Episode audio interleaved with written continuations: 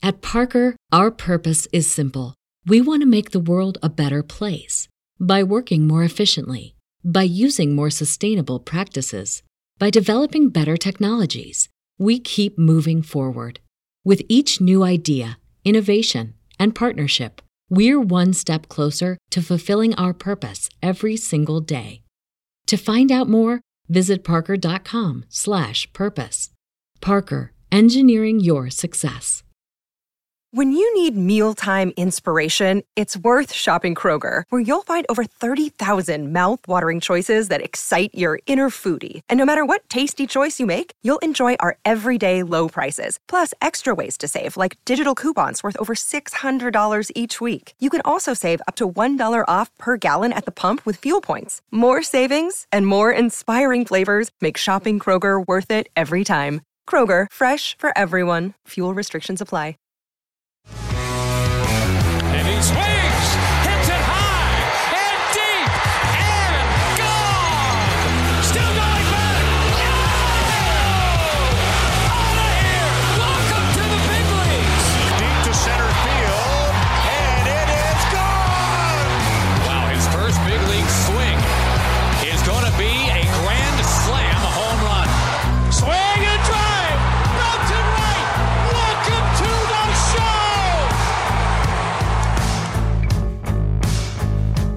Episode of the call up today as we get to talk about basically the minor league all star game as we have the futures game, futures roster. And Jack, it's just like the MLB all star game because there's some players that, you know, maybe might have got the nod because they're very notable and famous, uh, and then others that, you know, may have gotten snubbed, but overall, extremely talented rosters on both sides. And we're going to give you a primer of kind of what you can expect and what you should look for uh, from both rosters. And really excited to get into it.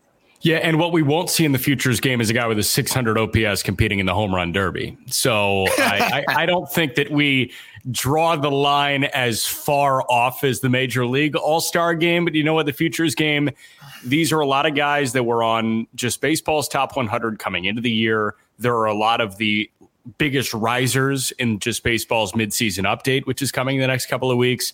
Um, I I mean, I'm telling you, man, as as a minor league nut like I am, and and I know that you are, I'm as excited to watch this seven inning game as I am the nine inning major league all star game.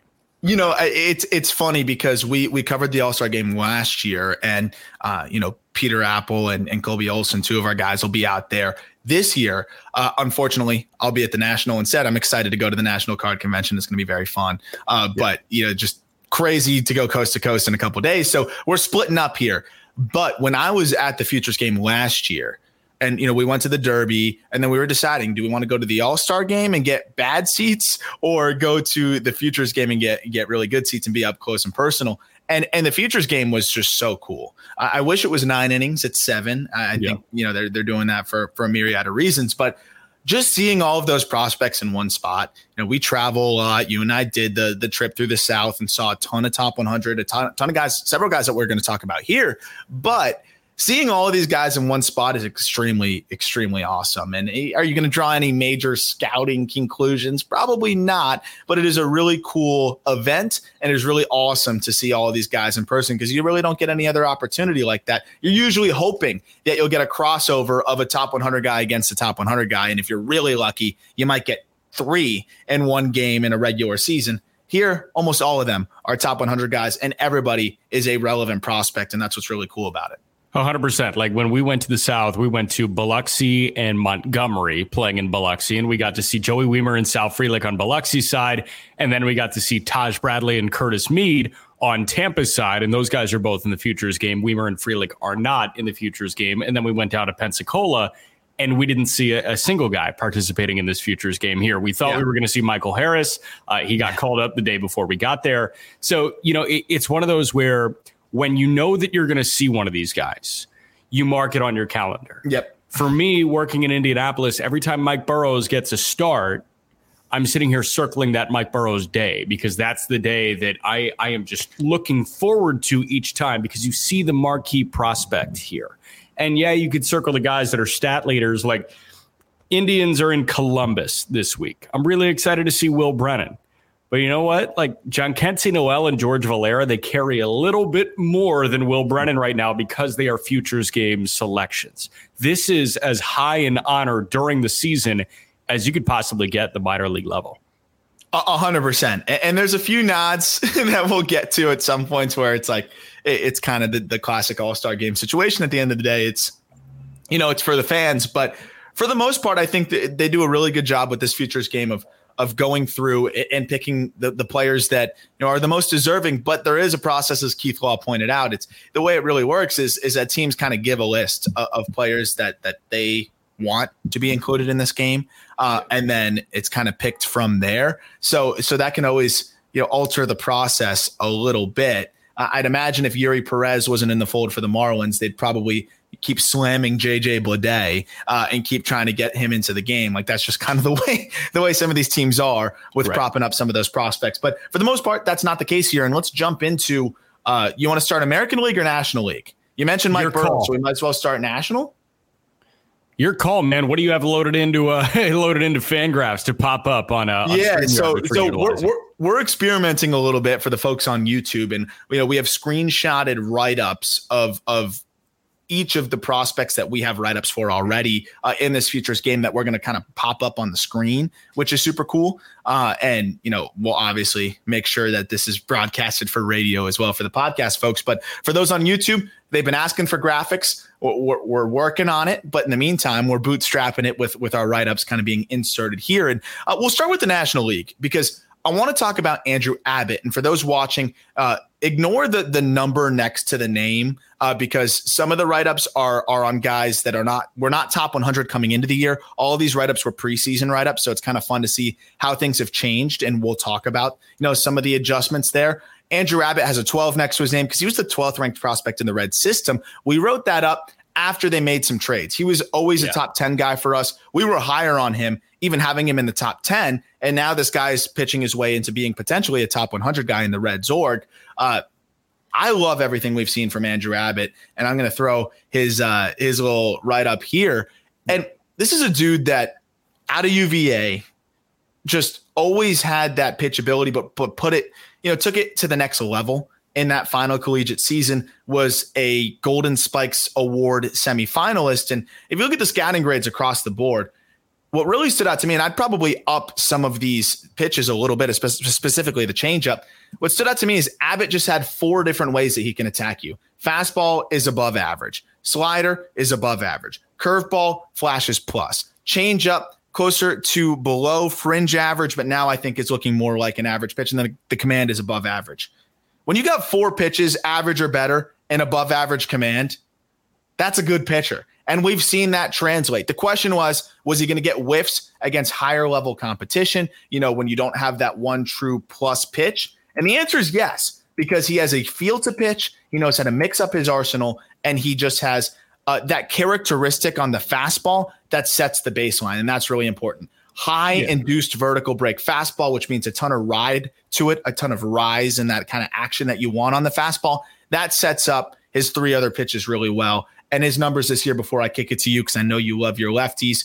Uh, he has already climbed multiple levels this season. Started the year in high A, now up in double A. It's been a little bit more of a challenge there. Needs to trust his stuff a bit more. I think he's been extremely unlucky. I'd ignore the ERA. I'd look more at the FIP there because you look start to start. He's been pretty good overall. But in 72 and two thirds innings, 99 Ks and a 4.09 ERA, 24 walks uh, to go against that as well. Andrew Abbott's been spectacular this year. I expect the double A numbers to normalize a bit as he's had a six ERA there.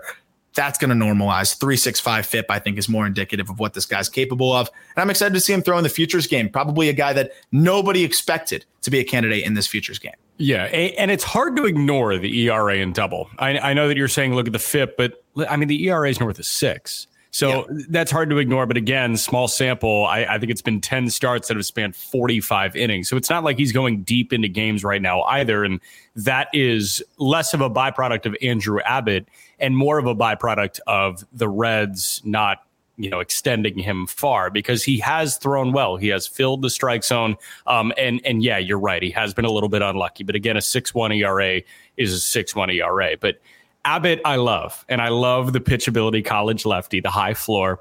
If you look back at last year, you see the strikeout leaders in college baseball.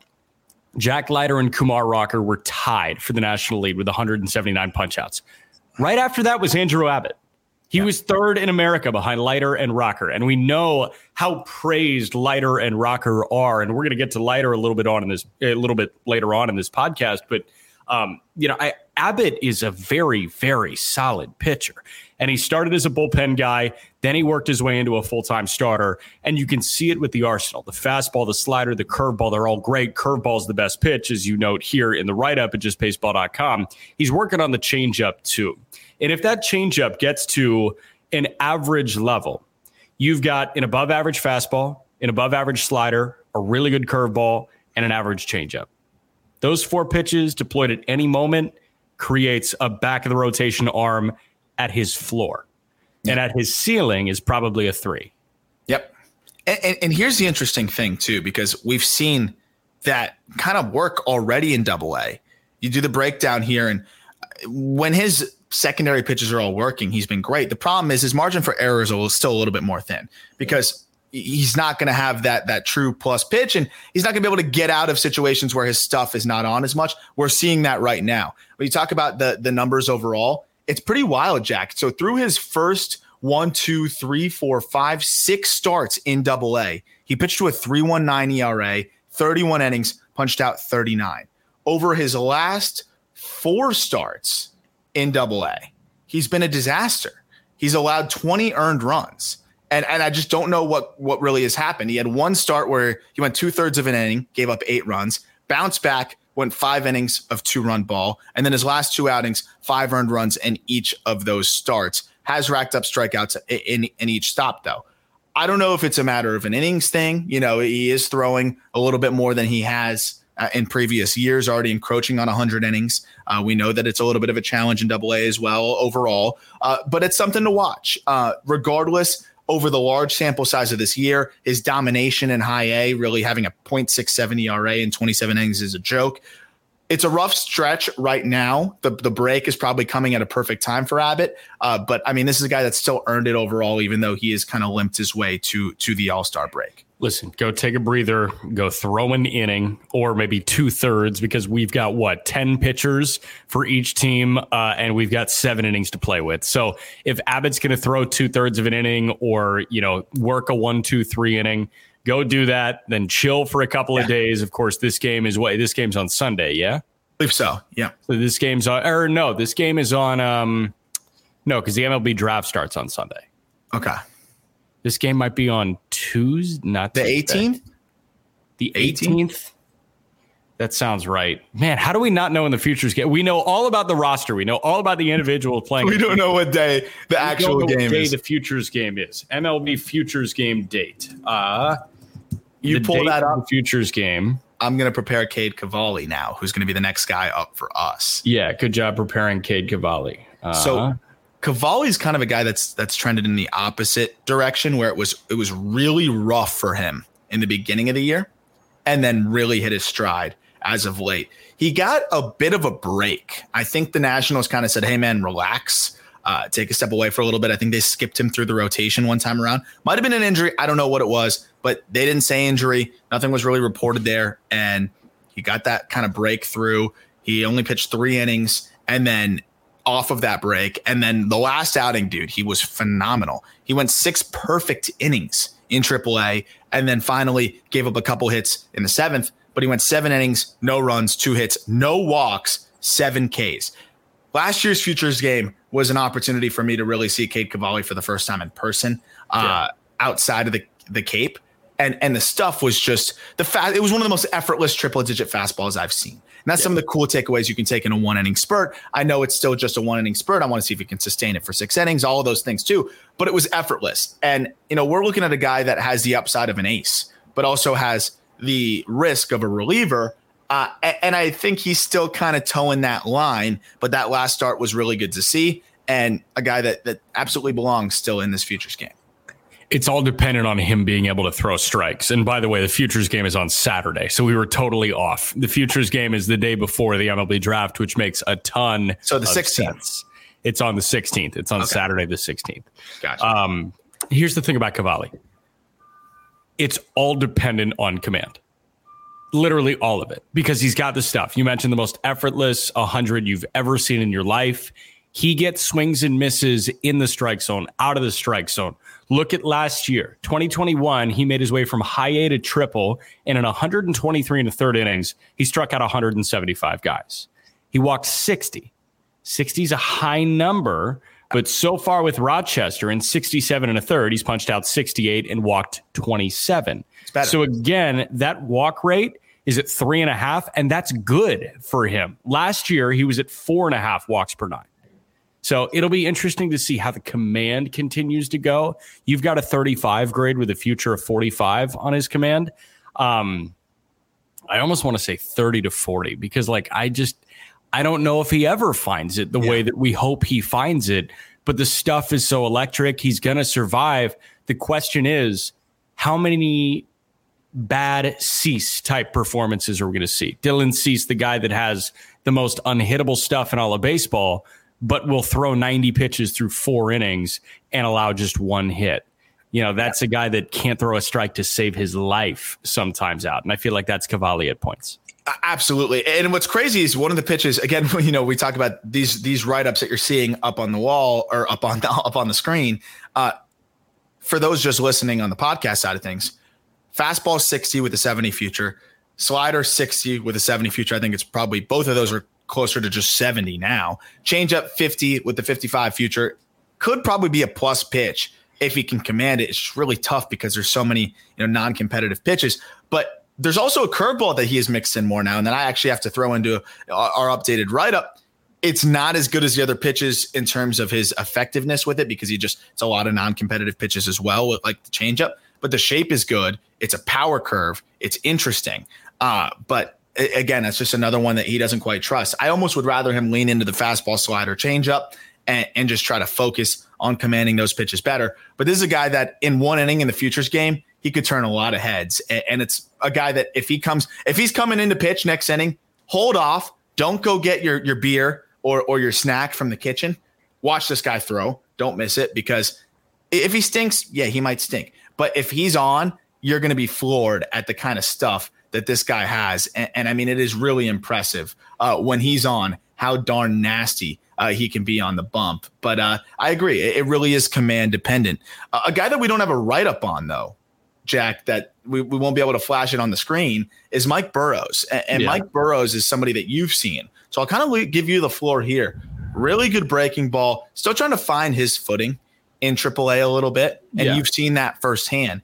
Uh, can you talk a little bit about Mike Burrows, a guy that you know we had as an honorable mention in our Pirates write up, uh, but has really kind of proven to be more than just an honorable mention, and, and is a top ten prospect in that system. Yeah, so Burrow's probably turned into the best pitching prospect in the system, or at least the best high minor pitching prospect in the system, because you've got guys like Bubba Chandler, who's who's a two way guy that might be able to do both here. So, um, you know, obviously that that's taken with a grain of salt here, but um, you know, you look at some of the lower level guys, and and they might have more electric stuff at this moment, but they're all trying to to finally tune it. With Burrows, he was a high school draftee in 2018 he was an 11th rounder. So it was it was the bonus that signed him away from going to school. Um, he was out of connecticut.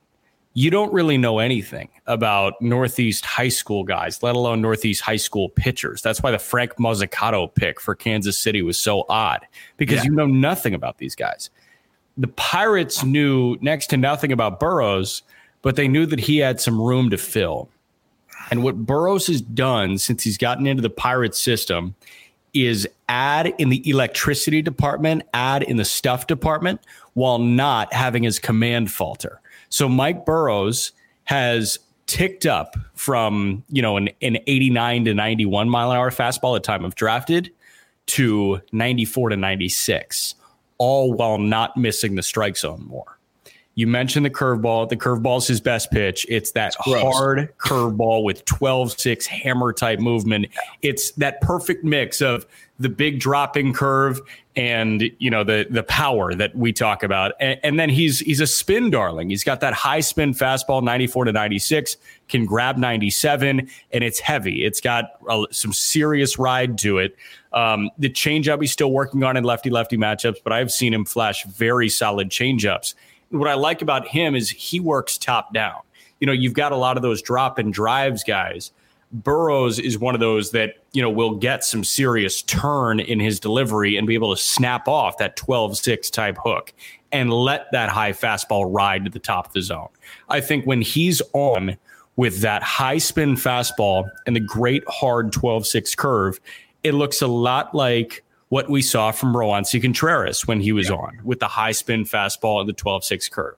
And if you've got both of those guys in the Pirates rotation, you're going to feel really good you mentioned that you know the numbers are not that good with Indianapolis. He struck out 69 guys in 52 innings with Double A Altoona. He then got the call up, and his ERA is what right around six. I want to say with with Indy.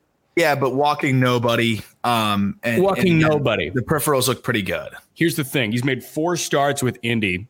Um, the first one he was pulled prematurely after like three and a third.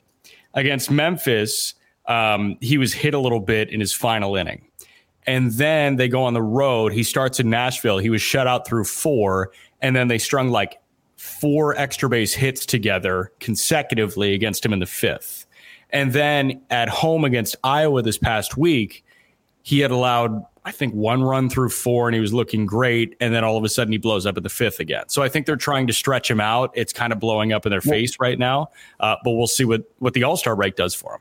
Well, it seems like a big factor in, in that is is third time around the order. Classic yes. conversation here to have when when your best pitch is a curveball that that you lean on very heavily.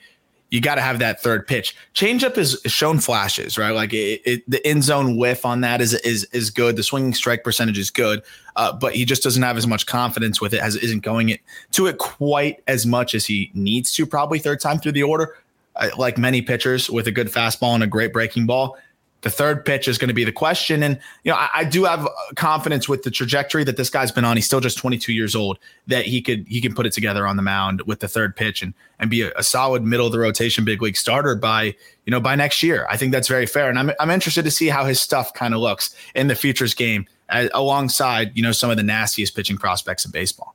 Yeah, I think so too. Um, and I don't think that he's going to look out of place, which last year, if you said that about Mike Burrows, you'd say, oh, he he would totally look out of place. But well, the way that he's progressed. hundred. He's just another one of those candidates where if you told me before the year that this guy's playing in the futures game, I'd be like, wow, that is that's crazy. Yeah. Uh, and and and that's not the case with like the next two guys. So it's cool to to see the mixture because you're surprised about a Michael Burrows. You're expecting a Kyle Harrison yes. Uh, to make that team, right? Yes. And, and Kyle Harrison I mean, when we did the preseason write up, as you can see the number next to, to Kyle Harrison's name as the write up goes on the screen, he was the 58th ranked prospect for us before this season. And, and I, I specify before this season because he has done nothing but just boost his prospect status, boost his his I guess just prospect stock in general. I mean, what he did in low A last year as a high school guy in his first professional season was insane. Struck out more than 14 batters per nine. He had a 3.19 ERA. He was spectacular. Walks were a little bit high, but he just carved dudes up. What he did in high A this year through seven starts was comical, Jack. Comical. 18.3 Ks per nine in seven starts albeit they're short spurt starts. It's 29 innings. I don't care. That's the most insane strikeout rate I think I've seen from a pitcher with, you know, at least close to 30 innings uh, in a while and a 155 ERA to go with that. So quickly the Giants realize, hey, th- th- this guy needs to be in, in double. And he's in double A now and continuing to be effective. Strikeout rate normalizes to 12.76 yeah. per nine. Oh, boo hoo. And he is walking guys. And that's the thing to watch. And you know what? If the biggest issue with my lefty high school guy who is still 20 years old is that he is still walking some dudes in double A and remaining effective at a 319 ERA, I, I am very, very happy with this outcome. And, and the reason why Kyle Harrison has just been able to dominate, dominate lower level guys and make the transition to high A is insanely, insanely data darling, like perfect profile fastball in the mid 90s from a low release point that just takes off. And it, it's almost Robbie Ray esque with the way the fastball just kind of flies out of his hand. The difference is he has the perfect pitch to go off of that a changeup from the same release point, the same arm speed that you can't tell the difference until it's dropping under your barrel. The fastball changeup combination has allowed him to just utterly be disgusting. The good news is he also has a slider that he mixes in there a little bit as well that looks above average. For me, you, I got no questions yeah. on the stuff. It's all about the command. Right. You you've got um you know, you just oohed and odd over the strikeout numbers, obviously, and the swing and miss stuff. How about the lack of contact? Eh, mm-hmm. Just the lack of hard contact against him. Totally. I'm looking at hits per nine here. Eugene, when he made high A his his bitch, I, I mean, it was incredible. Like he had a one five five ERA, like you mentioned, 29 innings, struck out 59 and walked 10. In 29 innings, he only allowed 19 hits. And what has he done since going up to Richmond at the double A level? He's striking out fewer guys. He's walking a couple more guys, but nobody's getting hits against him. The hits per nine in Eugene across those 29 innings, if you math it out, is 5.9. 5.9 hits per nine. He goes to double A Richmond, and across 42 and a third innings, opponents are getting 5.3 hits per nine. Nobody's hitting the ball hard enough to get on base the only guys that are getting on base are getting on base via walk. So you're right. I mean, the only question here is command. If the command is there, what he can do with the fastball and changeup, it'll look a lot like 2021 Trevor Rogers. Yep. I, I, I wanted to say it, but I just I can't. I compare Waldichuk, and we'll get to him too. I think Harrison and Waldichuk have share a lot of characteristics with Rogers, which is insane fastball that's hard to pick up from a difficult release point and a changeup that looks just like it until it's too late. The difference with Harrison is that I think the slider has a little bit more potential, and I think you could say the same thing with Waldichuk. Uh, and these guys probably have some more upside there. Uh, obviously, we didn't think Rogers would take the step back, but I think they could be on that similar trajectory that Rogers was on up till the beginning of this year. I'm not saying Rogers is cooked, but it just kind of disrupts the, the comp when the guy's stinking at the big league level at this point. Though he did kind of finished strong in yesterday's outing, but that's for the just baseball show, uh, not the call up. But one last thing I want to say on Harrison is that he throws the fastball a lot, around 63% of the time, but it doesn't really matter because it's so good. And it's kind of like Cristian Javier, where we see him go to the fastball so heavily, but because of his ability to locate it, because of the ride on the pitch, and the ability to limit hard contact, really the only way you're going to beat Kyle Harrison, Jack, the way you kind of laid it out was if he walks a couple guys and you get that clutch hit. Because he's going to strand base runners with the best of them. He's shown that pretty much at 80% left on base percentage, which generally implies to regression, but not with a guy like him because he can get the swings and misses in big spots. Kyle Harrison is, is another dude that probably one of the youngest guys in the futures game. Uh, Jackson Chourio has him beat, uh, but at 20 years old, Harrison's going to be a frontline starter and, and, and, could break into the big leagues pretty young, maybe at 21 years old or, or 22 at the latest. And uh, th- that's pretty darn exciting. I think so. Another young guy that's shoving through the upper minors is Bobby Miller of the Los Angeles Dodgers. And Bobby Miller entered the season as our 49th ranked prospect. And again, we've talked about this. Dodgers pitching prospects are tough because they baby their guys. You know, we, we always see that. And look, I, I, we're we're not giving them a hard time for it because clearly what they do works. But it was hard to I really wanted to put Miller as one of the top pitching prospects, period, in baseball. And he's close to that at 49th overall in our preseason rankings. But I wanted to put him higher. It was hard given that he was not stretched out. Well, guess what? They are stretching him out in double A now, Jack. And over his last several outings, he's done five innings, nine Ks, no earned runs. Six innings, 10 Ks, no earned runs. Uh, we're seeing him start to get stretched out more, a lot more five plus inning outings, and he has been spectacular this season plus fastball, plus slider, a changeup that flashes plus, and a good taste breaking curveball. And the command has been solid. I mean, that sounds like an ace, Jack. It sounds like an ace. And his last start at home was against Arkansas, which is um, which is Seattle's double affiliate. And it was he and Emerson Hancock. And that was as must watch TV in minor league baseball as, as we had. That came on July 3rd. And Bobby Miller, six innings, two hits, no runs, 10 punch outs, three walks in that game. Hancock was really good. Bobby Miller was better. If he's going to show up for these marquee outings where you can circle the pitching matchup and say that is the best pitching matchup, not just in double A, but in all of minor league baseball tonight, and he's going to show up for that occasion, then that tells me all I have to know about Bobby Miller, and that that's that he's a gamer. Um, the word that I use for him is overpowering. Yep. Because he's a big dude. His quads are massive. His hamstrings complement the quad. I mean, just like this guy has a he's got a bigger Strider type build, right? Yeah. Like if, if Spencer Strider was six five, it would look like Bobby Miller. And Bobby Miller did not look like that when he showed up to Louisville. But by no. his junior year, he looked like that and, and testament to that guy and what he did in the weight room and what he's continued to do. He takes exceptional care of his body, which in turn results in overpowering stuff. See the 55 to 60 grade on his fastball. You see the 60 grade on his slider. You see the 55 on his changeup. You only need those three pitches. And oh, by the way, he's got an average curveball too. I think if Bobby Miller lives off the prototypical hard throwing right hander stuff, the fastball and slider, he would be good. If he has a changeup and a curveball that both tick above average in his back pocket as well, he becomes great. And I think he's an overpowering guy that can drop in a hook or mix it up with a taste breaking changeup. That's why they call it the great equalizer. I, I think that this guy has the chance to legitimately become one of those like aces that is the three in the Dodgers rotation, right? With Buehler, with Urias, with Gonsolin, and then you've got Bobby Miller slotted in here too. Um, tell you what, I wouldn't be shocked if he made his way up in in short inning spurts this year if the yeah. Dodgers have a spot to fill. So one last thing I want to say on Miller because I think you hit the nail on the head on all of that.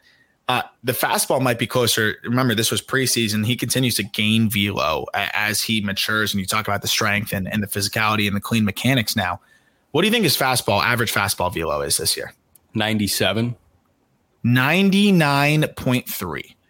That would be among the, I think that would be tied or right there with Hunter Greene for the best in Major League Baseball this year. The reason why that's not an 80 fastball is it doesn't quite have the shape and that's the thing is I think we get very velo centric. That doesn't quite have the shape of like a Kyle Harrison fastball, but he's getting there. He's starting to spin it a little bit better. It could be trending towards a 70 grade fastball. And when you're sitting 99.3, it's hard to even even if it is a little bit flat at times, it's hard to justify not having that as a plus plus pitch. And we're seeing him dominate with the pitch, but not over relying on it, just throwing it 46% of the time. This guy's to be freaking good if you were to spot his fastball on the graph, like obviously you've got high spin fastball, dead zone fastball in the middle, and then you've got a sinker uh, in in the bottom. Where is he? He's probably dead zone, but towards the higher spin area. Exactly. It's right between, I would say and and that he's been making a lot of progress. He mixes in a sinker too, which I think is great because that's like that Sandy Alcantara type of approach. I'd like to see him go to the sinker a bit more, and then it'll make that four seamer seem like it rides a bit more. But to answer your question, yeah, I think he's right between you know in the middle sandwich between you know that that dead zone and and high spin. Which if you're throwing ninety nine point three, that is just fine. I want to fly through some of the other pitchers who we don't have write ups on because they've either been emergent this year and or you know just we didn't get to that system quite or they weren't quite top 100 guys antoine kelly of the mm-hmm. Milwaukee Brewers was a surprise because I mean Kelly's a super athletic, very talented pitcher, 22 years old. Has dealt with shoulder issues uh, for for much of his career, specifically last year. I think that hampered him for for the back end of the season. He's been really nasty. I see a ton of reliever risk here still. A guy that's walking more than five per nine, uh, but in high A this year, 79 innings, 376 ERA, lefty who gets swings and misses, fastballs plus, sliders plus. He's going to be a reliever, but he's he's going to be a darn good one, I think. Yeah, this is uh, one of my Chicago guys. He was originally taken back in 2018 out of high school, went to Maine East. I grew up playing Maine East, and then uh, he went to a uh, junior college in Mount Carmel, Illinois, Wabash Valley College. So that's uh, that's my guy, the Chicago guy. And um, Kelly, I, I've heard things about Antoine Kelly coming up through high school because this was the guy that was just gross. You know, whenever you showed up at anything in the Chicagoland area, it was, dude, you got to check out this dude. He, yeah. he, he's nasty. And, yeah. and, that's what this guy is. And so far this year, the high A level, you mentioned 16 starts, a 376 ERA. He's got 104 punch outs in 79 innings. It's hard to argue with 104 punch outs. It's 12 punch outs per nine. Um, he is walking a lot of guys. That's hence the reliever risk, right? The command needs to needs to tick up for him to survive and be an innings eater. But across 16 starts, he's thrown 79 innings. So he's, you know, getting relatively deep into starts at the minor league level. Um, I'm with you. I think the command needs to be there, but uh, I'm excited to see this guy throw because it is going to be an introduction to Antoine Kelly for a lot of people. Oh yeah, and that's what I'm excited about. Is a 22 year old who's going to get to really just put his stuff, you know, on the map in a one inning spurt. He's going to be on the national stage. I mean, these guys don't play on national TV. He's playing on national TV. They don't play on TV. Period. Most of them, you know, or yeah. they have that little local TV deal that that like 100 people tune into. So oh, yeah. you know, it, it's it's a lot different. I'm also looking at the clock here, Jack, and I'm realizing we should do like two episodes. We should do National League, American League, because there's so many guys I want to talk about here. I shot you a text. I said may need to split this into two episodes. Okay, good. So we're doing that. Sorry to the listeners that were hoping for for uh, all in yeah. one, but I feel yeah, like it's probably better to have us go more in depth on both rosters. It's I a lot of players. So. I was so, kind of shocked scrolling through the. I was like, this roster is kind of big. Yeah. Uh, so follow up question: Do you want to do pitchers or do you want to do National League? National League and then we'll go. And then we'll go American. And then we'll League go American time. League tomorrow. Yes, correct. Okay. Bonus episode, baby. Uh, that's what we're here for. We didn't put one out Monday.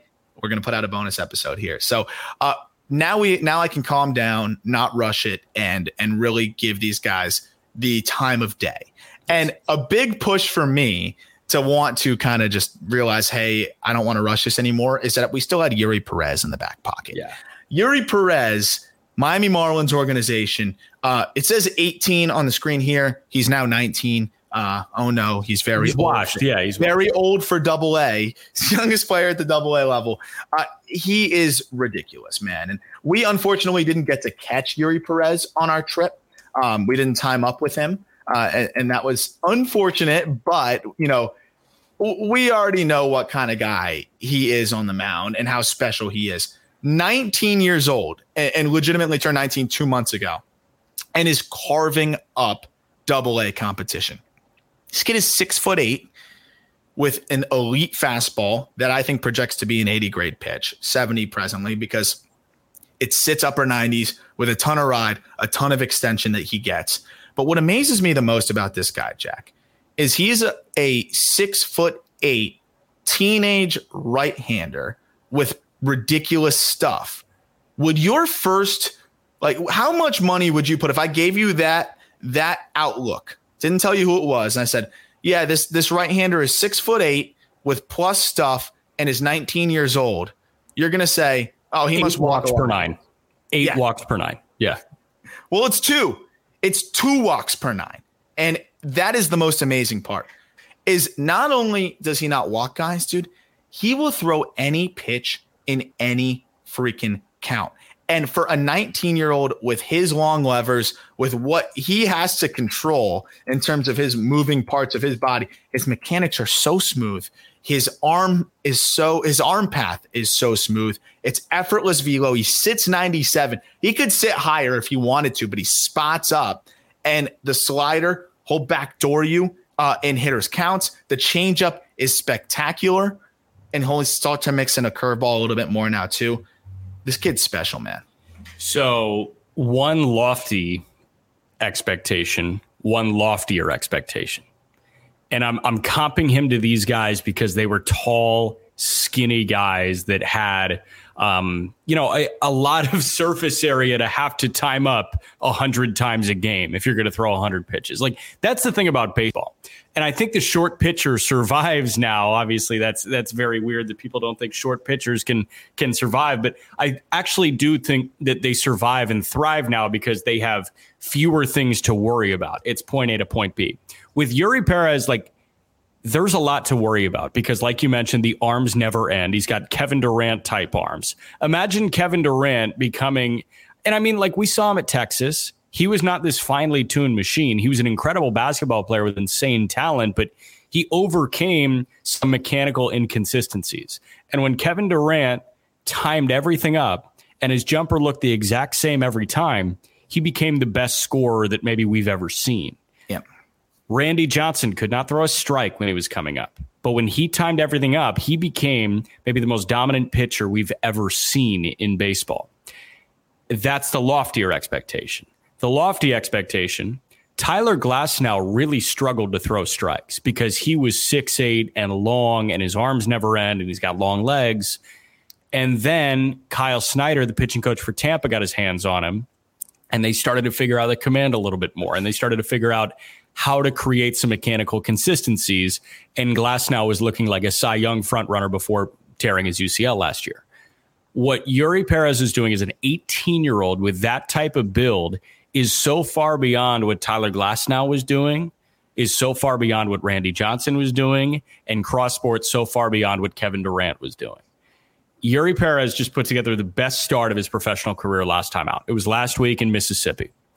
He went six innings, allowed two hits, only run was a solo homer, 10 strikeouts, no walks. Yeah. That's what we're going to start to expect from him. It's it's unbelievable. And and you wonder like when do we start talking about this guy debuting? Um and, and, it's crazy to say because I would have never even thought it was a possibility. I still don't think it's happening this year. There's no reason to rush. The Marlins uh, you know, unless they're making a push down the down the stretch here and really need another pitcher, it doesn't really make sense, but it is a guy that could probably get the bump up to triple relatively soon if he continues to put together a few more outings. So you talk about what he did last outing, but but Jackie was the same thing the outing before that too. Roughly five innings, eight Ks, one earned run there. Uh, the only difference being that he walked a couple guys. But like overall, he has just been a machine. And what stands out to me the most is also the breaking ball development. Again, a reminder that that we wrote these write ups before the season that are on the screen for those on YouTube. He had breaking balls that kind of blended together, and and that was something that for me, I was like, I'm just going to give the curveball a grade and, and see if he if he can really differentiate the slider he's differentiated the slider. That was something that that Glasnow worked on, ironically too. As you're talking about him, now he's got a slider in the fold as well. He's got four pitches he can command and he's comfortable with that he can go at with you uh, and, throw in any count. This guy's this guy could be one of the best pitchers in baseball uh, very very soon. And it's crazy because him and Sandy Alcantara together at the top of a rotation is going to be comical. And I'm just I'm just salivating at the idea of Eury Perez getting up to the big leagues and being able to learn from a Sandy Alcantara and a Mel Stottlemyre Jr. Yeah. Uh, at, at the top there, the Marlins pitching coach.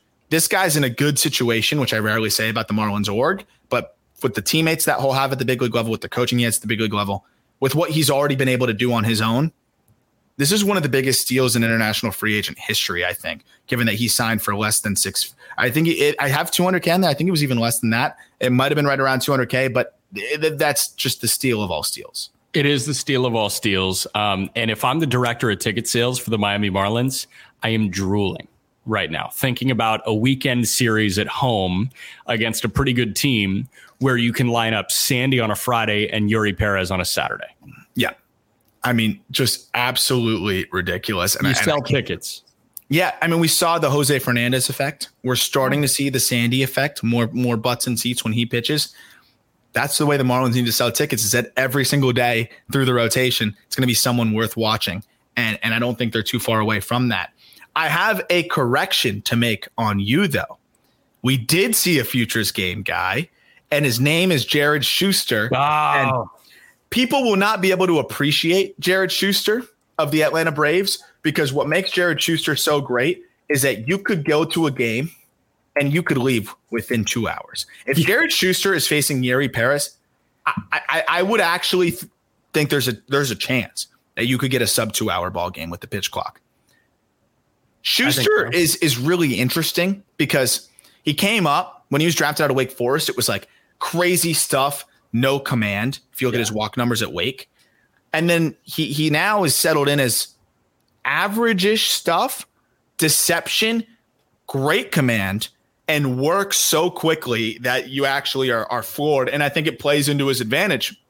He will catch the ball with his heel on the rubber and almost be ready to start his his windup again.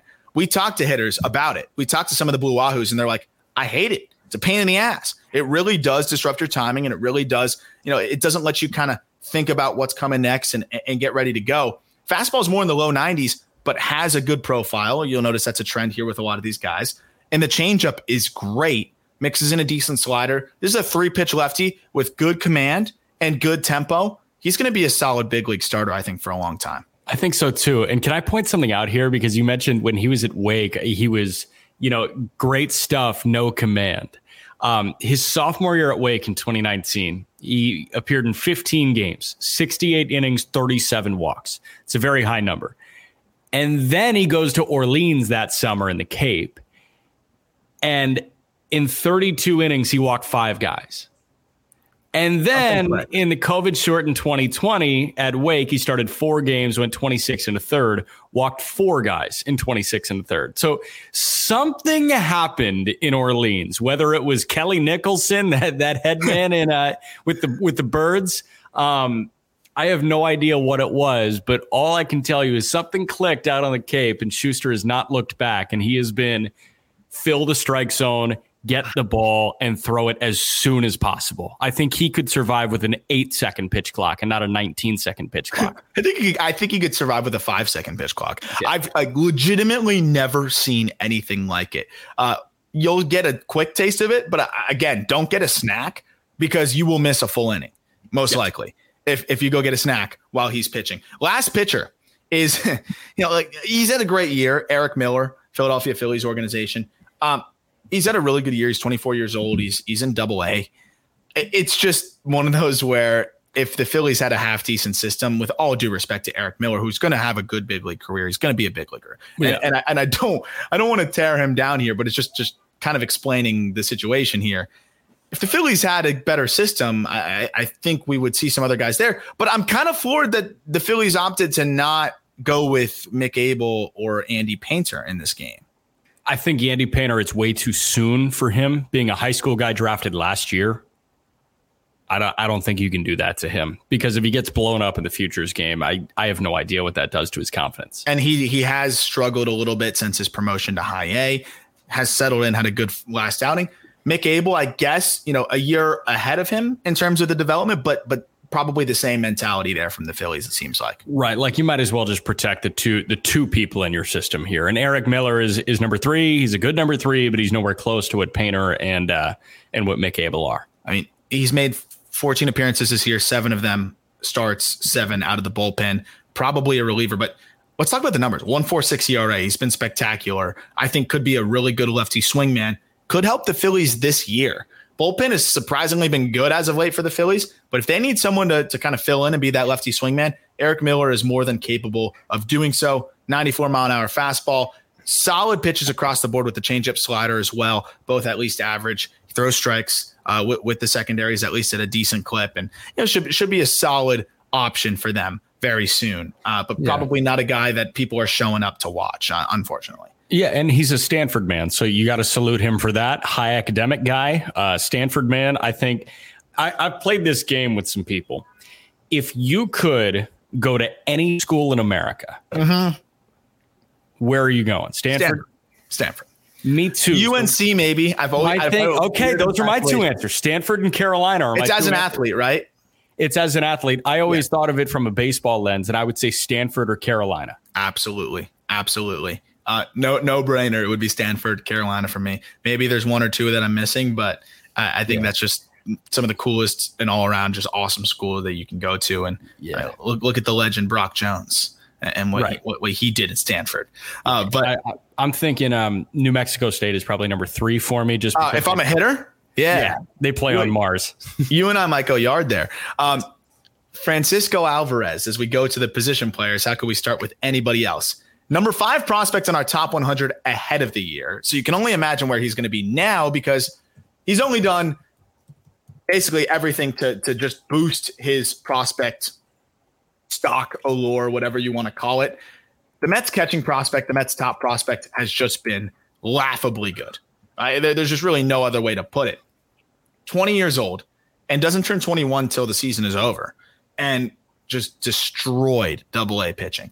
He is had a rough five games. I don't really care in AAA. The fact oh, that this I guy's care. 20 years old in AAA, uh, the youngest player now at the level uh, after Gunnar Henderson got up there, it is just absolutely wild. His numbers at Double A this year 277, 368, 533, or 553, excuse me, 18 home runs, 12% walk rate, 24% K rate. You'll get the scouting grades on the screen. Above average hit tool projection, plus plus raw power, plus plus game power. He runs decently, and he's an above average defender uh, in the future, presently an average defender. That's best catcher in baseball territory. I think the only thing that could stop Francisco Alvarez from being the best catcher in baseball is Adley Rutschman realizing his entire potential because of the ways that he can impact the game both behind the dish and offensively. But I mean, Francisco Alvarez is going to be a top five catcher in baseball, probably almost from the jump. Because I assume, let's hope the Mets don't rush him. But once he's ready, I don't think he's going to blink. And he has not blinked at any level. Do you know what the average age of a AAA hitter is? 24, 25? 20, 27. Woo. So Francisco Alvarez is six and a half years younger than the average AAA hitter. Having said that, I'm slamming the panic button on his first five games with Sarah. yeah, uh, right. How worried are you? I mean, shut up. Uh, like a 922 OPS and double as a 20 year old it, it's hard to argue with anything that he has. You have a 65 70 on his raw power, makes perfect sense. You've got a 45 55 on his field. Yeah. I think he's got one of the strongest arms behind the plate in I, minor league baseball. I agree. Where I agree. can he improve there? Because it's hard to get more agile as somebody who's 5'10, yeah. 235 pounds. He's absolutely agile. it's just a little bit of, and it was funny because that was one that I like. I, don't love watching catchers, and, and I'm always going to be transparent where like I sat down, remember Anthony Mulrine, friend of the show?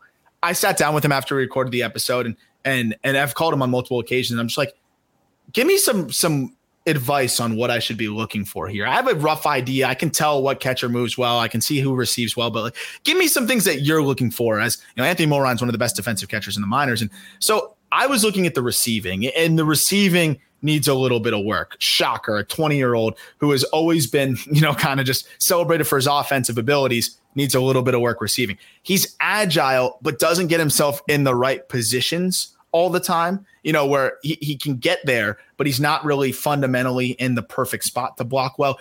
He has already improved that. This was before the season.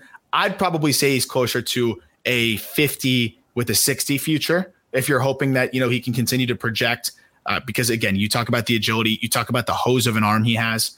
I think he's probably closer to that grade. But going into this year, there were some struggles, you know, with the receiving, and there were some struggles with the blocking. Uh, but the, the, the arm is ridiculous, and the athleticism behind the dish is really what stands out to me. I mean, it, it's going to be hard to find a more athletic catcher, and that seems to be where the where the game is trending. And I love that. I, I'm all in on the athletic catcher because I think it's very clear that that seems to work well in the development scheme of things. Yeah, and the Mets are going to need a catcher very, very soon very, very soon, meaning maybe end of 2022. We'll see. I one last thought on on Francisco Alvarez in terms of 90th percentile exit velocity. Jack, yeah. he's eighth in the entire organization. That's including the major league team. Eighth in all of the organization. Do you know how hard it is to hit a ball really hard at 20 years old? All the time. A lot of these guys have multiple kids. And dad strength is a real thing. When you get to 30, your forearms are naturally stronger than everybody else's. And, and the craziest part is he's making more contact than the, almost every single guy ahead of him. Yeah. That's the craziest part. You got Khalil Lee ahead of him, Pete Alonso, okay, JD Davis, great. He hits it straight on the ground.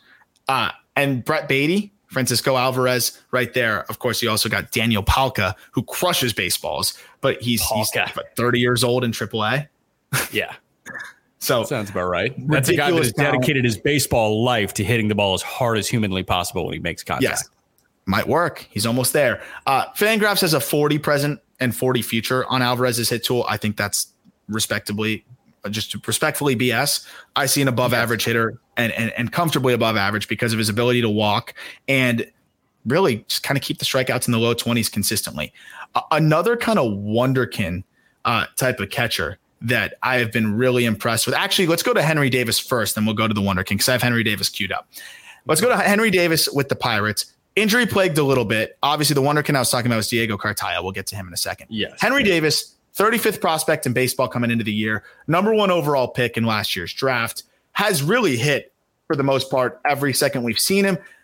Kind of got activated a little bit too early. I think he was trying to play through an injury and, back to the IL, if I'm not mistaken. Uh, is that correct? Yes. Um, so he's back on the IL. He's not going to play in this futures game. No, but we, we I want to give him the respectful nod here because you know this is somebody that was so good. I mean, the numbers collegiately rivaled. Actually, were better than Joey Bart. I always like comparing those because Bart was the number two pick, and you know I thought his numbers were better offensively, above average field to hit, insane raw power. One of the best arms out there, but a lot of questions about you know how he can receive and how he projects defensively. Uh, but what he did in 22 games in high A this year, man, 18% K rate, hit 341, 450, 585, five homers.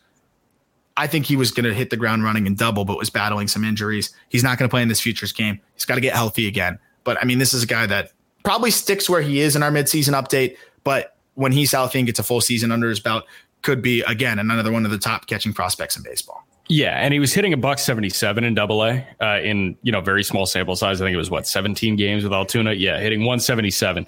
Um, listen, like it, it, it's hard for me to understand why he rushed it back, but I also understand like that's his competitive fire, and he probably looked at the roadmap and he looked at Michael Perez and Tyler Heineman doing the catching for the Pirates and said. Hell, I, could be there this this year. I could be there literally this year if I put together what I did in Greensboro in Altoona, and then I go to Indy for a taste, and then I can get up.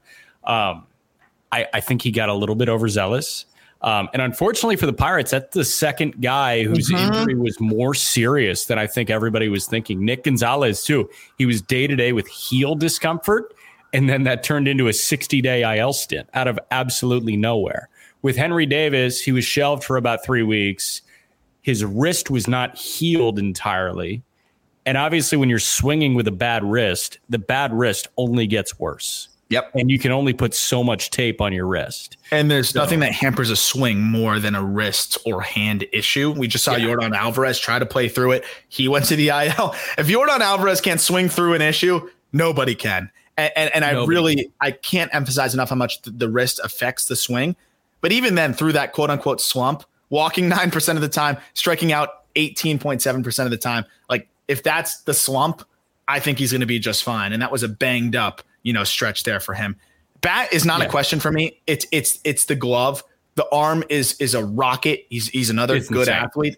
I think he'll find a way to be more than fine defensively, especially if we go to robo umps, which seems to be imminent. Uh, but regardless, I, I think he's going to be more than fine uh, defensively and, and projects to be a really, really good catcher. We got loaded catchers right now in in professional baseball. Like We do. wise, it is insane. We absolutely do. Um, I love talking to catchers about the possibility of robotic umps, and I also hate it for them I um, because I just get like pure unfiltered reaction to it, and they all hate it. They're just like so much of what I work on It's just gone. is duping the guy right behind me, and it's gone. Yeah, yeah, It- it- and that's that's the unfortunate side of it. But like you also think about it, and it's like, should duping be part of the game? And that's an entirely different I conversation. I think it should. I think it should. I think it's a, it's a nuance to baseball that makes it very cool. Um, It's like selling fouls in the NBA. That just got too far gone. It used to be a great nuance of the game. Then it got too ridiculous where, you know, you get tapped on the head and these guys get full whiplash. But Right. it was a nuance that made basketball great too, uh, to a degree. And then it got egregious and then people got really pissed about it. Uh, and, and understandably so. Uh, a guy that I'm, I'm going to like, I love to, to talk about the guys that, as we all do, that we were right on. I'm going to come out here and say, I was too low on Diego Cartaya, and I'm a bozo because I mean, and, and relatively speaking, right, he was 63rd on our top 100 West coming into the year.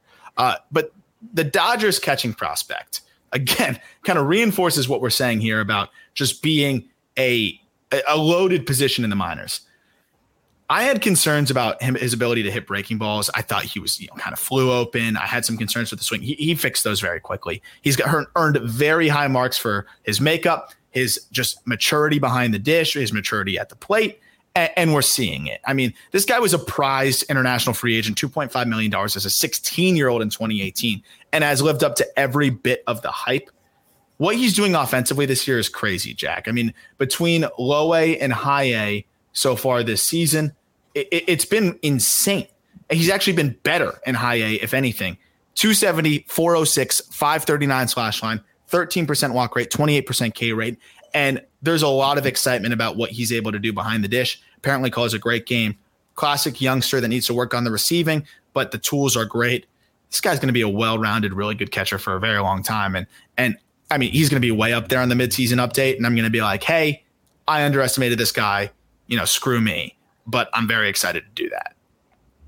He's he's just a 20 year old that does not show any signs of being 20 years old because he's bigger than that. He looks way more mature than that. I mean, he's six, what? He's 6'2, 220, 6'3, 220. I think he's 6'3, 220.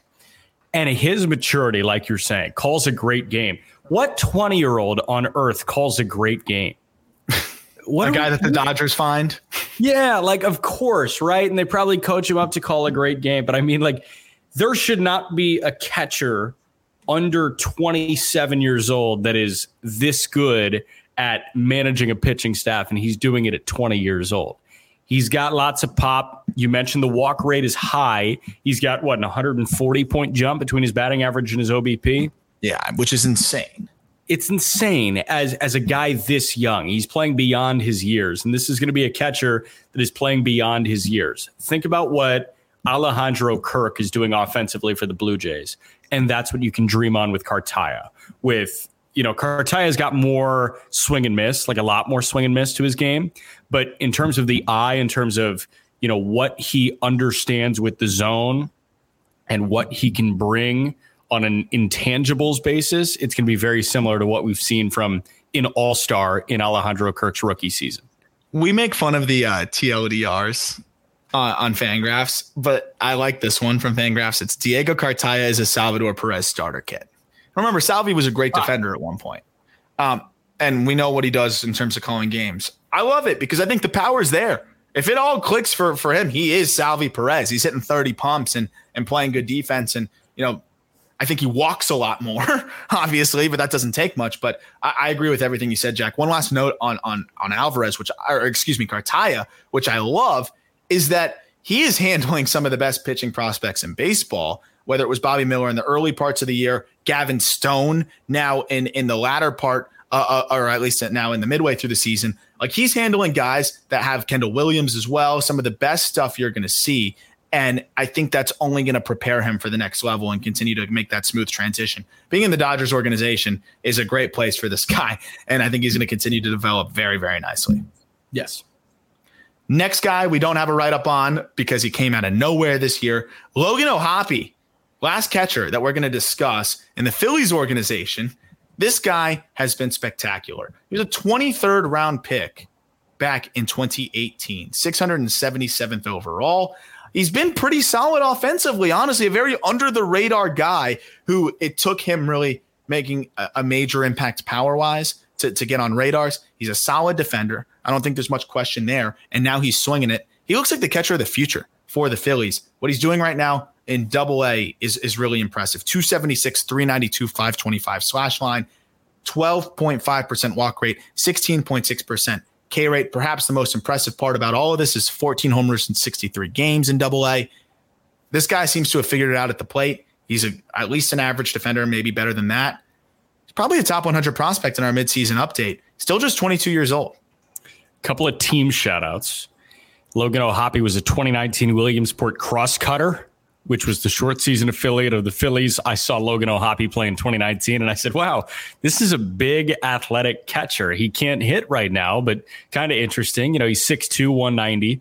Um, and and he was all right. 2019 at short season ball, he had 216 in 45 games. So I was like, yeah, okay. And then he goes to Adelaide. He's an Adelaide Giant in the Australian Winter League.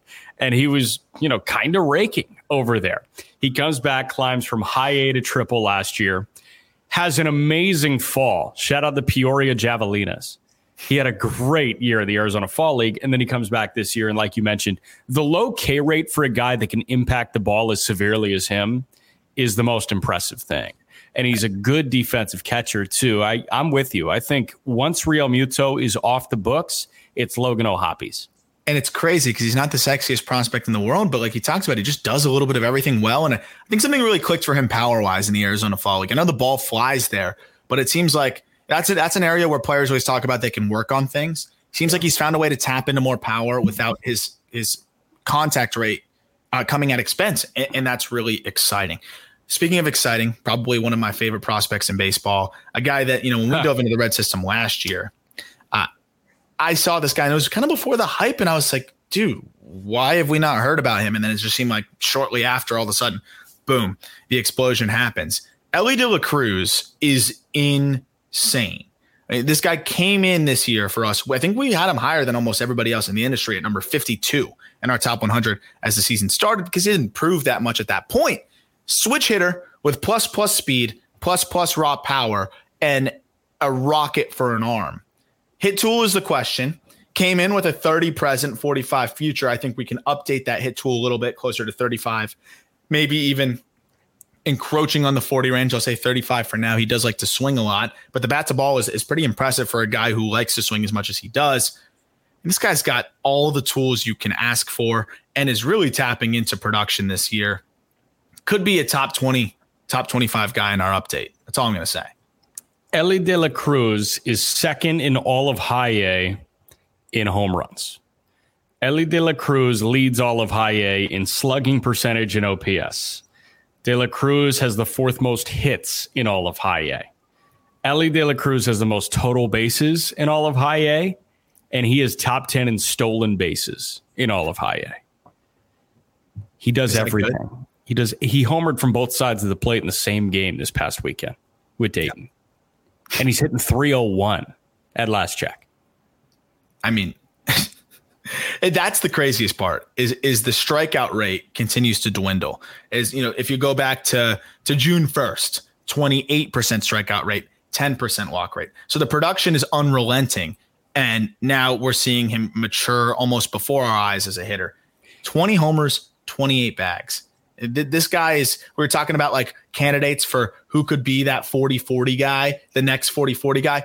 Throw Elly De La Cruz in, yeah, in the mix here, to. especially in Cincinnati. Uh, you know, I think the 40 bags might be tough, but he's 28 for 32 this year. This isn't a volume stolen base guy. This is a guy who's been incredibly effective and efficient with his stolen bases, walking more, striking out less, I think he's not too far away from a double A call up. As you said, he's kind of pacing, you know, high A in almost every statistic.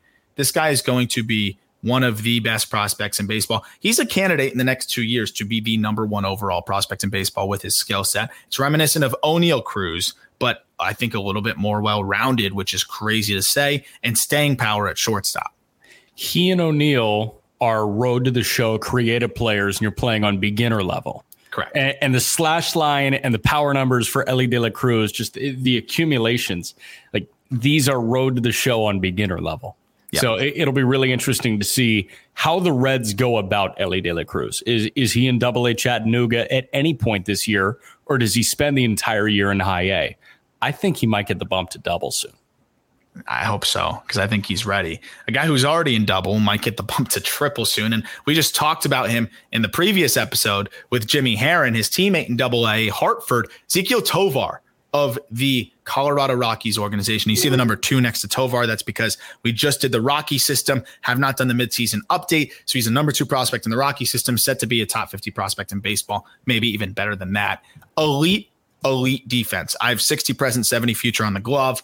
But how about the bat? I mean, this was a guy that kind of looked more to be like a glove first prospect uh, in, in a lot of regards. And all of a sudden now looks like a potential five tool prospect with what he is doing. In double A, as one of the youngest players at the level, uh, again, you know, 20 years old, 318, 386, 545 slash line, 22% K rate, 13 homers, 17 bags, and elite, elite defense this guy's a freak, man, and he's the future of, of the shortstop position for the Rockies. My dark horse for rookie of the year next year. And 15 doubles. That's the only thing I want to add. 15 doubles, too. So 15 doubles, 13 homers, 17 stolen bases, 932 OPS. He's hitting 318. And he's one of the best defensive shortstops in, in minor league baseball. We talked about him on the Rockies breakdown, so check out that system rundown. For time purposes, we'll move on to Miguel Vargas, who came in the season at 41, on our top 100 list and probably will hover right there. Uh, he's just continued to kind of do what Miguel Vargas does. He's a plus hit tool guy. He's got above average power. It's not really insane exit velos, but it's a really good feel to lift. Natural backspin. He had 23 home runs last year uh, between high A and double A. And now this year, 13 home runs. So the power has gone down a little bit through 82 games, but he's striking out 15% of the time, walking 11% of the time, hitting 293, 377, 494. He's not going to be a superstar, but I'd put a lot of money, Jack, on this guy being an above average big leaguer for a long time. He's the future, I think, at the third base position. Was the Dodgers minor league hitter of the year last year.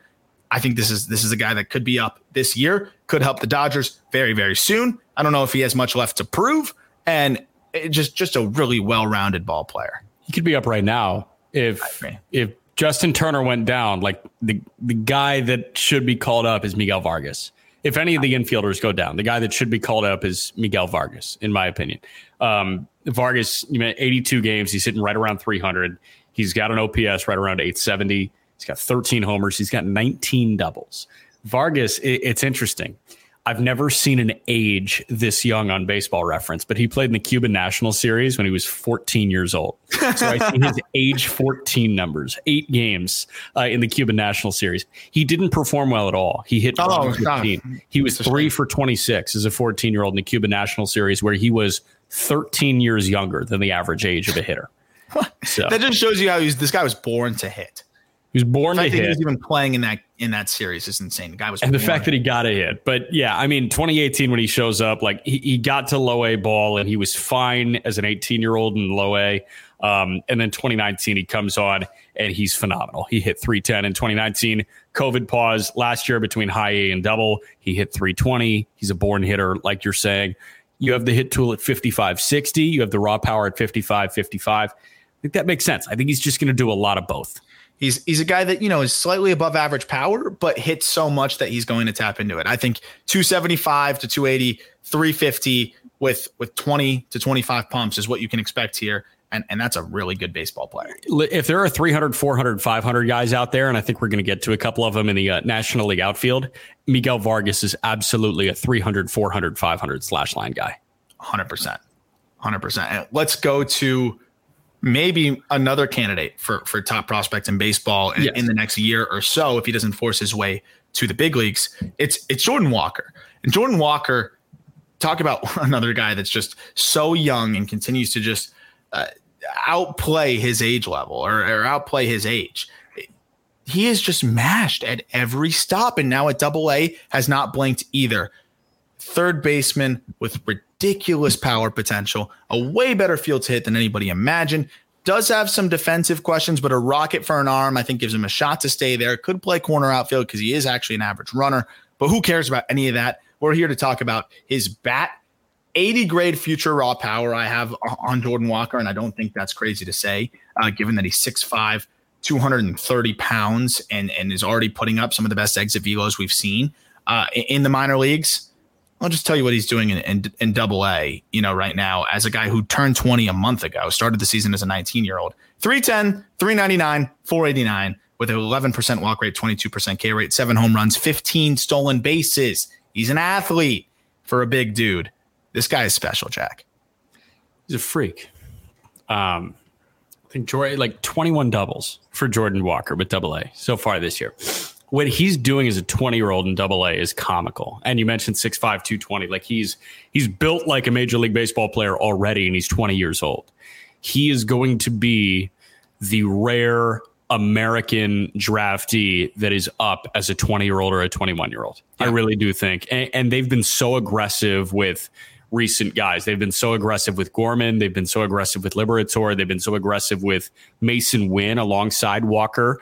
And Walker being in Double A is an underdog story, and I'm here for it um, because they are they are going with as aggressive promotions as as anybody that we've seen. And we talk about the Padres being the uh, the gold standard of aggressive promotions. The Cardinals are kind of becoming that. And Jordan Walker has not looked phased by any level that he's been at. So I wouldn't be shocked if he's in triple by the end of the year. Hell, I wouldn't balk if he made his major league debut in 2022. I wouldn't either. I it would have to you know result in some some crazy injuries or something like that. But I mean, he he could prove to be ready at, at a certain point if they really needed him. You mentioned Masyn Winn, and what a story he's been as as a guy that was a two way player, focusing more on on the offensive side of things now, and has really taken his game to the next level. Another dude that you know numbers not as sexy in Double A, but the fact that as a twenty year old uh, he has already played his way up to double A as a high school draftee. He's amazing. He made a mockery of high A pitching, hitting 350, 404, 566 at that level. And now tapping into more power in double A, just not quite as much contact yet, but I think he'll get there. Six home runs, eight stolen bases through 39 games. He is a really, really good player who's going to be a very good shortstop with a rocket for an arm. And uh, those two guys are some of the, maybe one of the most exciting prospect duos. Really excited to see both of them in this game, maybe on the left side of the infield together you know, you can tell that his, um, you can almost see the final stages of puberty for Masyn Winn in his stat page because last year in 37 games at high A, he had two homers, he hit 210 and had 16 stolen bases. So he's the small slider frame guy that steals a lot of bags, but is struggling with bat to ball. 39 games with Double A Springfield this year. He's got six homers, hitting 250 with eight stolen bases. So, relatively identical sample size. He hasn't stolen as many bases, but he's showing more power and actually hitting for about 40 points higher of a batting average. So, it just shows me that he's hitting puberty and he's just another year in a major league weight room and he's he's a five tool potential guy. Uh, and, and there's so much is, like if pitching is the sixth tool, then he is a six tool guy. yeah. Get him back as a reliever too. I would love that. It'd be really fun. Um, yeah.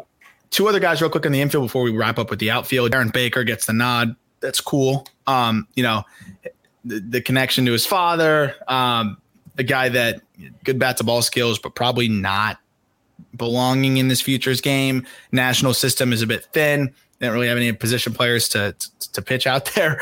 Uh, but you know, Baker not really having a great year, uh, but I think is is a good bat to ball guy. Was solid in the Cape. Uh, you know, probably not somebody that that is br- bringing people into the ballpark. Uh, but you know, Darren Baker is, is Darren Baker and has some history in, in the game as well. Yeah, JT Snow pulled him out of the way when when a guy was diving. Um, yeah, he's hitting 272 with a 685 OPS. He's he's not slugging. He's got one homer in 59 games. I mean, I don't know. I like again. I like Darren. Really nice yeah. guy. Was in Brewster in 2018 for a couple of games. Um, got to meet Darren. Was very nice, but I don't think he's proved that he is uh, worthy of being in the futures game. But obviously, the powers that be love seeing that last name. Of course. Uh, Mark Vientos subs in here. Who was it for again? He comes in for Vientos came in for um, Villar. Villar because David Villar is now with the Giants big league team. What a great yeah. story over there. He has been fantastic this season, uh, crushing home runs and and and bat to ball skills as well.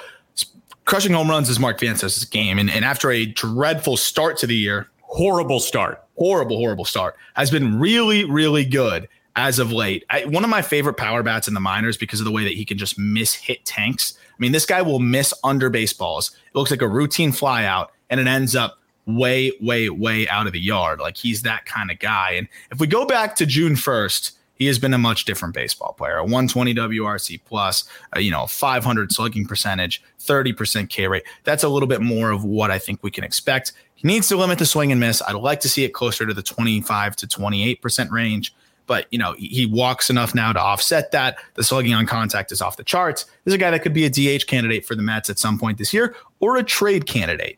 Uh, regardless, he could really run into one in this futures game and, and have that tape measure shot with a big league baseball where it goes 460 and everyone's like, whoa. He can sleepwalk to a 500 slugging.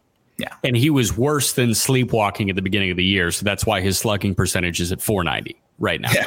I mean, he, he was, was, leading lost he was leading AAA baseball in ground ball rate by such a wide margin. With this type of power, and you mentioned miss hitting home runs, with this type of pop, the last thing you want to do is put the ball on the ground. And he was putting the ball on the ground all the time. But you're right. Once he figured that out, he's already up to 15 homers. He's already up to a 490 slugging. Last year, across 83 games, he he had a 933 OPS. I think that's what we can expect from him in minor league baseball. And it's only a matter of time before he's a New York Met or on another team's major league roster. I agree. Absolutely. Uh, outfield time. Corbin Carroll. I, yes. I love this guy. Another another candidate for that top five, you know, maybe even top three type of ballpark here. Outfield prospect, Arizona Diamondbacks, freak of all freaks. I was actually like physically distressed when he got hurt last year, uh, like because I was just so excited after not having the 2020 season to see what he could do because he has shown us flashes of just being such a well-rounded player, some of the best bat to ball skills, insane off the chart speed, and sneaky power as well. This guy is a gamer's gamer. And what he was doing in double A this year was a joke 313, 430, 643 slash line, 16 homers, 20 bags, 15% walk rate. Really good defense in center field. This is a player that everybody wants at the top of their lineup. And at 21 years old, he's already in AAA. So Amarillo is the moon. Um, Reno is kind of like the moon, but not near the moon that Amarillo is. So you can take those stats with a grain of salt, but I'm not going to. And I'm just going to look at 313 with 11 doubles, eight triples, 16 homers, and 20 backs. Um, yeah, I mean, like, and that's the thing, Jack, right? Because like, if you look at the grades coming into the year, I mean, look, look at the look at the graphic up here. Right. Those that kind of implies that that output that we were expecting, and I, those grades aren't based on where he's playing. 65 potential hit tool, 55 raw power, 50 game power, 70 run. That he can do it all. He's yes, he's so Elly De La Cruz type production in the outfield. It's road to the show on rookie mode. Yes, and, and it's just amazing to see. What what's your favorite thing about Corbin Carroll? Uh, the fact that he made his AAA debut on Sunday, hit a bomb, and made two diving catches. Every time you show up to Gamer. the ballpark, you're going to see something amazing gamer, gamer, gamer, and and that's that's what's so amazing about this guy is, is even when he's not hitting, he's going to help you win ball games. I, th- I, think my favorite thing about Corbin Carroll to actually answer your question is he is cut from the same cloth that Alek Thomas is, where the floor is just so high. He's going to give you a very solid outfielder that can hit at the top of your lineup with the potential for a lot more and obviously Corbin Carroll's potential is a lot higher than Alek Thomas's. But having those two in the outfield where you know you're getting immediate production and you can dream on more in the coming years, like not so distant future, I, I think that's the that's the most exciting part about Cor- Corbin Carroll. Yeah, it's it's it's cut from the same cloth as Alek Thomas with better tools. Better uh, tools. Sign me up for that every single day of the week because you know we love Alek Thomas over here. Uh, a guy that is a friend of the show uh, that yes. we had on the podcast uh, entered the season as a 24th overall prospect. Uh, in the San Diego Padres organization is Robert Hassell. Sorry, 24th ranked prospect in baseball, Robert Hassell of the San Diego Padres organization. Number eight overall pick in 2020. And th- this guy has lived up to the expectations and then some. Talk about another player who can do a little bit of everything. I think what's really been impressive is his ability to stick in center. Uh, the power is starting to tick up a little bit for him. We know the bat to ball is there. We talked about all those things on the podcast. You see the 55 hit. I think we could probably push that towards 60 future value on the hit tool. Raw power, I, I want to see him fill out a little bit more, uh, but you know that that'll come. A plus runner, an above average defender. He's going to stick in center with a lefty bat with power and a really good field to hit. It's a good player. I get up to Fort Wayne to see Bobby Barrels, and he's day to day with general soreness. Oh, I don't see him. Oh, that's so wrong. Granted, I, I saw him for three weeks at the end of last year, and I was so impressed. And obviously, having that conversation with him, I was so impressed. I left it. I think we were most impressed by the recall that he had, his ability to just go back in his mental Rolodex and go grab an at bat if you bring it up and tell you exactly what he was thinking at any moment. This is a guy that presents himself like this, you know, chill, down to earth, go with the flow guy. And obviously he is chill, down to earth, go with the flow, but he's got that killer. And I, I think it was very clear with his answers that he's got that killer in him. Um, and we like our stars with some serious killer in them. Oh, yeah. And I think the, the greatest players – have some killer in him and his ability to stay within himself. And even when he gets out of himself, to overcompensate the other way and still put quality contact on a ball is so impressive. His ability to maneuver his body at this stage, oh. And I don't know how it changes as he fills out, but just watching him manipulate his swing a little bit, if he's out in front of a curveball, he can still drive it about 350 feet. It's athleticism. It's, it's athleticism It's just athleticism, his ability to adjust on the fly. It feels like he's playing wiffle ball at times, and he's the best wiffle ball player. I mean, he'll lose. He'll be out front, you know, on his front foot, but he's still able to keep his hands back and keep enough leverage to, to still shoot a ball the other way with authority. I mean, uh, we've seen him hit backside homers. He's only going to tap into more power too as he you know continues to iron that out and and just tap into more strength there. This guy could be a 20 to 25 homer, maybe even 30 with 20 bags and really good overall, you know, just contact rates, on base percentage, and good defense in center. What I hope is he continues to fill out but maintains that athleticism because sometimes we see those guys fill out and lose some of that natural athleticism that got them there in the first place. Yeah, absolutely. And I, and I think he, he seemed very, we, we talked about it. He seemed very aware of that and wanting to maintain that balance, which is awesome. Yeah, it is awesome. Another guy. Uh, number two next to his name because he's number two in the Cubs system now, but was not in the top 100 going into the year. Will be a top 100 guy in the midseason update and then some. Pete Crow Armstrong. Uh, Chicago Cubs organization. What a year Pete Crow Armstrong has had now that he is healthy, similar to Corbin Carroll, played like six games or less than that, and then went down with an injury, but now fully healthy and showing these a lot more than the the fourth outfielder that Mets fans made him out to be to try to justify that two month Javier Baez swap. Uh, he's now just getting going in high A after getting the bump up there. But what he did in, in low A was was comical. We saw him tap into more power than I think anybody thought he had. Seven homers in 38 games, hit 354, 443 on base. Now in high A, already launched three homers, hitting for more average now, starting to get on base more. This is an elite defensive center fielder. I mean, we talked about one of the plays he made recently. He is gold glove caliber in center with great speed, kind of cut from a similar cloth as Corbin Carroll. Uh, Corbin, just a more gifted all around hitter, that's not a sled of Pete Crow Armstrong. He's a darn gifted hitter. I'm waiting for the time where we move off of Javier Baez when referring to Pete Crow Armstrong. You know what I mean? Like when we can bring up PCA without talking about Baez, because it, it took a while for us to talk about Fernando Tatis Jr. without mentioning James Shields, right? Because, you know, you want to talk about that fleecing, yada, yada, yada. Obviously, we can talk about the Baez fleecing. And I think that Cubs fans are still doing it, saying like, haha, this is what we got for two months of Baez, who didn't even re-sign with you. And the Mets are continuing to try and, you know, slander him and be like, yeah, you know, like it, it was worth it. Like Baez, you know, he, that's trade he, toxicity. It's trade toxicity. Um, Pete Crow Armstrong will be a gold glover within his first three years in professional baseball, much like Luis Robert, much like Trent Grisham. He immediately becomes one of the three or four best defensive center fielders in all of professional baseball when he's up. Look at the transition Michael Harris has made. I think similar to that. Yes, exactly. Michael Harris could win the gold glove in center field this year. Yeah. That's the type of defender that we're looking at with Pete Crow Armstrong, where he covers everything. If he can hit 280 and slug 390 or above, eh, no, let's go 400. You think he can slug 400? I think he can slug 400. Absolutely. I, have been floored at the impact this year. He's hitting the ball hard and lifting.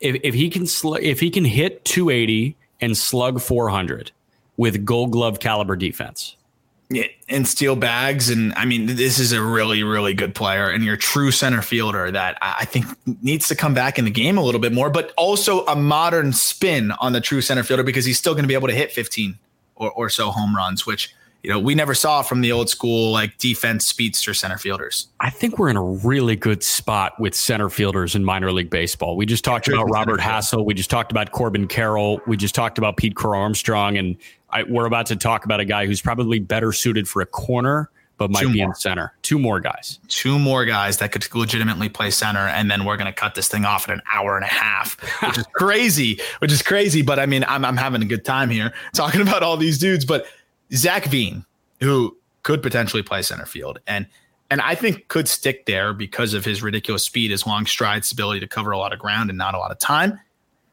And we talked about him a lot recently uh, and the Rockies breakdown in the previous episode. So definitely go check that out. We gushed about him for about 20 minutes. So we'll try not to do that as much this time. But I mean, Zac Veen could be one of the best outfielders in the game uh, with the power potential he has, with the speed that he has. And I think he could stick in center. If you move him to a corner, the arm will stick there and he'll be he'll end up being a plus defender in a corner or a average defender in center, roughly.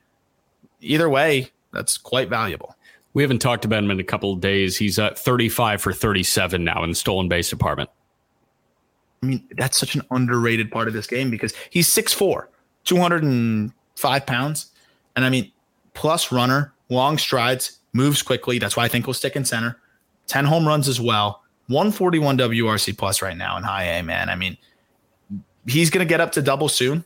Strikeout rates continues to dwindle to now 21%, walking at a 13% clip. He's yeah. good. He's really freaking good. I'll take a 21% K rate from a guy that can impact the ball like this. And I actually think that the K rate drops below 20%. I think it will continue to. He's making better swing decisions. He's staying short of the ball. He's getting better left on left. Everything is trending in the right direction for a guy that has as much physical gift as anybody in the minor leagues. Still just 20 years old, Jack. Super, super talented. Yep. I, I mean, I, I'm in love. You know, I'm in love. He's my new favorite prospect. Last guy of this long, long movie of an episode. Jackson Chourio, who might be one of the youngest players in this entire game, might be the youngest player in this entire game. Milwaukee Brewers organization, when we update our midseason uh, top prospect list and our Brewers top prospect list, spoiler alert, Jackson Chourio will sit atop of it. Uh, this kid is insane. He's in low A right now. He just turned 18 years old. He started the season as a 17 year old, got the aggressive assignment because of his ridiculously impressive feel to hit for his age. He swings hard as hell, but under control, and has already produced 12 home runs in 57 games, nine stolen bases, with plus defensive potential in center field as his routes continue to get better. He's got plus speed, this is a five tool center fielder who's 18 years old in the Brewers org. 1.8 million, if I'm not mistaken, out of Venezuela. Jackson Chourio is one of my favorite names to watch in the minor leagues right now. And I think is going to be a huge helium guy on every top 100 list. This is the first time he's played stateside. Usually it's so hard to play stateside. And, and, the fact that they didn't even have him at the complex, he was in the Dominican Summer League last year. Then he stayed back, was in the Venezuelan Winter League. He's from Venezuela. He comes over. He obviously goes through spring training. Usually, you want your guys stateside of the complex for them to get used to American life. But they were like, you know what? Go out to Carolina, go enjoy low A ball. Like, you know, we're not worried about you. I'm so impressed that they weren't worried about him. And through 57 games, 18 doubles, five triples, 12 homers. I, I mean, with great defense and center. I mean, Swing yeah. is beautiful, like under control. Another athlete with malleability in the box because of his athleticism. This dude has figured out his swing at 18. He doesn't really need to make many changes. I, it is wild. See, I just want to see him use the whole field a bit more. That's it. Now, does Chourio's emergence force Sal Frelick or Joey Wiemer out via trade? I don't think it forces. I think it makes it it makes them available yeah, I think in the right spot, if the Brewers can go get an impact, impact bat, I think the emergence of Chourio makes you a little bit more okay with that. It makes you definitely okay with trading Garrett Mitchell. I'll tell you that. Yeah. Oh, yeah. So absolutely. I, this guy's probably the top, the top prospect in their system, and somebody that you need to like. That's somebody that is going to kind of make his case in that futures game. He'll run into one or something, or make a crazy play, and people are going to be like, "Who is this guy?" Google him. See, he's 18 years old. He is going to explode. Whether it's the card market, whether it's you know whatever you want to look at, I think he's going to start exploding everywhere because of his physical gifts. He looks like a ball player. He's built like a ball player, and and he he can really swing the bat. I am in love with Jackson Chourio, and I think he's going to be a very, very, very, very good prospect and a good player uh, and climb through the minors pretty quickly. Uh, any final thoughts on the National League uh, futures team? I'll keep it short because I know we're already at uh, 90 minutes. Uh, I am very excited to watch the National League, and I'm more excited to talk about the American League. Yes, and we will be more efficient on the American League side of things. But this was a good time. I hope you enjoyed the in-depth breakdowns. Hour and a half talking National League futures game. Uh, oh, oh I forgot. We got to talk about Mike Scioscia, Dan Haren, Sean Green, and the other coaches for the National League team. Yeah, Not Mike Scioscia, former catcher um, Dan Haren at I throw 88 on Twitter, and I think that's about it. Right? Strategist with the Arizona Diamondback. Okay, we will cut this one off here. we'll talk to you tomorrow about the American League squad in a more efficient manner. But I hope you enjoyed uh, all 92 minutes, 93 minutes of this episode. Talk to you tomorrow.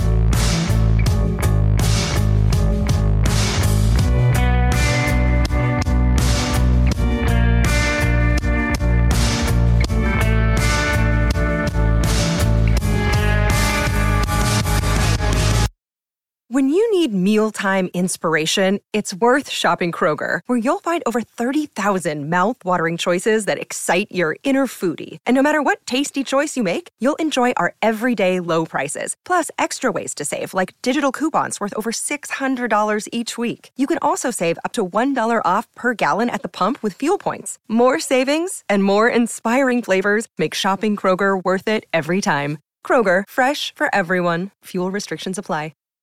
Save big on brunch for mom, all in the Kroger app.